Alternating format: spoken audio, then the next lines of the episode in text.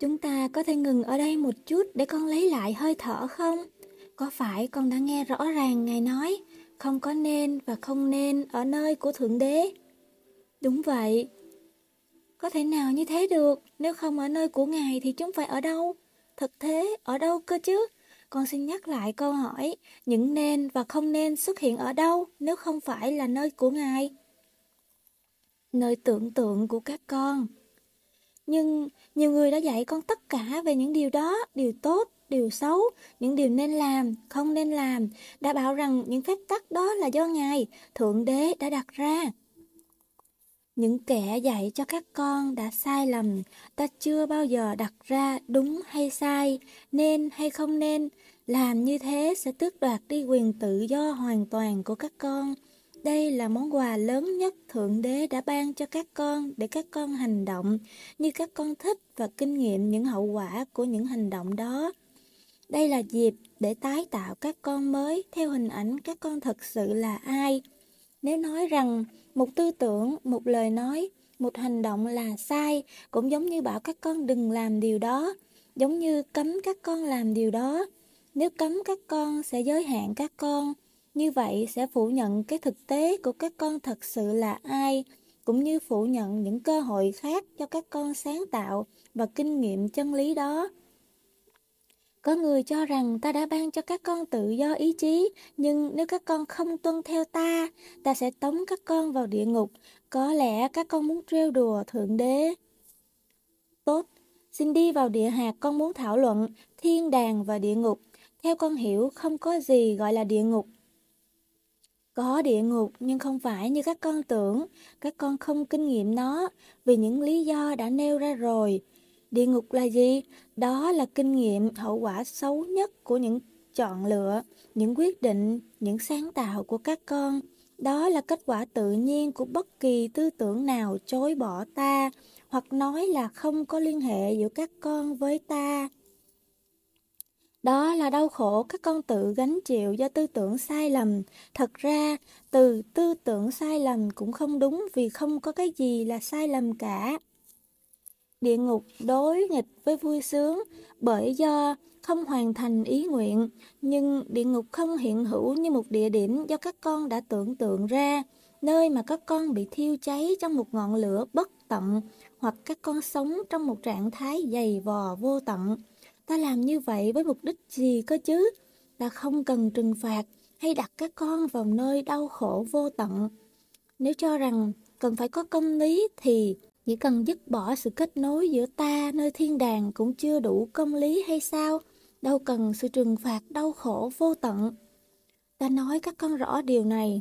Sau khi chết, không có thứ kinh nghiệm nào như vậy cả.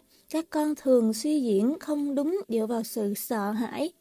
Tuy nhiên có một kinh nghiệm cho linh hồn, buồn, bất toàn, bị ít hơn cái toàn thể, bị chia cách với cái vui lớn nhất của Thượng Đế. Sự chia cách này cũng xem như là địa ngục đối với các linh hồn của các con. Nhưng ta nói cho các con biết, ta không tống các con vào đó, ta cũng không gây ra kinh nghiệm đó cho các con. Các con, chính các con đã tạo ra kinh nghiệm đó. Bất cứ khi nào các con chối bỏ bản thân, bác bỏ các con thật sự là ai và là gì. Nhưng ngay cả kinh nghiệm này cũng không vô tận. Nó không thể như thế vì hoạch định của ta không thể để cho các con chia cách ta mãi mãi. Quả thế, điều như vậy là một bất khả vì muốn cho biến cố đó xảy ra, không những các con phải phủ nhận các con là ai, mà ta, ta cũng phải làm như vậy. Nhưng ta thì không làm vậy. Chỉ cần còn một người trong các con nắm giữ chân lý về các con, chân lý này tối hậu sẽ thắng. Nhưng nếu không có địa ngục, có nghĩa là con có thể làm bất kỳ điều gì con muốn mà không sợ bị trừng phạt. Có nghĩa là các con cần sợ hãi để giảm bớt hành động không tốt, cần phải có đe dọa để hành động tốt. Thật ra, ai đã đặt ra những quy luật và phép tắc này? Chính các con đã đặt ra phép tắc, quy luật này và các con quyết định các con làm tốt ra sao. Bởi vì chính các con quyết định các con thật sự là ai và là gì. Các con là kẻ độc nhất có thể định lượng các con làm tốt đến mức nào. Không ai khác sẽ phê phán các con, vì Thượng Đế không thể phê phán sáng tạo của chính mình và nói đó là xấu. Nếu ta muốn các con hiện hữu và làm mọi chuyện một cách hoàn hảo, ta sẽ để cho các con vào trong môi trường hoàn hảo ngay từ lúc đầu. Toàn bộ then chốt của tiến trình là để cho các con khám phá ra bản thân, sáng tạo ra bản thân các con như các con thật sự là vậy. Đó là linh hồn các con mong ước như vậy. Và các con không thể là nếu không có gì cho các con chọn lựa để là gì khác. Vậy ta có nên trừng phạt các con vì các con đã chọn cái mà ta đặt ra trước mặt các con? Nếu ta không muốn cho các con chọn lựa lần thứ hai, tại sao ta lại tạo ra một cái gì khác đối với cái trước? Đó là câu hỏi các con phải đặt cho mình trước khi các con buộc tội Thượng Đế. Câu trả lời là yes. Các con có thể làm bất cứ gì các con muốn mà không sợ bị trừng phạt. Tuy nhiên, có lẽ sẽ tốt hơn cho các con nếu nhận thức được hậu quả. Hậu quả là kết quả, kết quả tự nhiên.